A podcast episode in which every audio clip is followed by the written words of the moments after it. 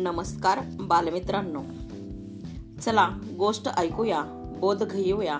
या उपक्रमामध्ये मी संगीता भांडवले मुख्याध्यापिका जिल्हा परिषद प्राथमिक शाळा कवडेवाडीवरची तालुका वाशी जिल्हा उस्मानाबाद आपले सहर्ष स्वागत करत आहे. आजच्या गोष्टीचे नाव आहे आईचे अंतकरण. सम्राट अशोकाने कलिंगाच्या युद्धात अपूर्व विजय मिळवला.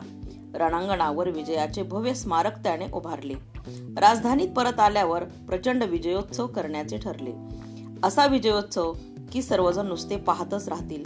आईला सर्वप्रथम ही इच्छा सांगण्यासाठी तो आईच्या पाया पडला व अभिमानाने म्हणाला माते या युद्धात दोन लाख लोक मारले गेले.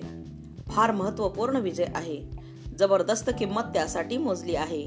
आईने ते ऐकताच तिच्या डोळ्यातून अश्रूचा पूर वाहू लागला. आईला तसे रडताना पाहून राजाने विचारले हे अश्रू आनंदाचे आहेत की दुःखाचे?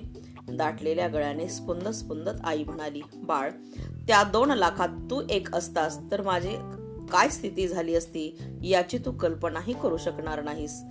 दोन लाख सैनिकांच्या आईवडिलावर काय बेतले असेल? दुःखाने त्यांची अंतकरणे किती विदीर्ण झाली असतील? हारक तरंजित विजय काय कामाचा? तू जर नीट विचार केला असतास तर केवढी हानी टळली असती? किती अनर्थ वाचला असता? आईचे दुःख वरदय आईच जाणू शकते.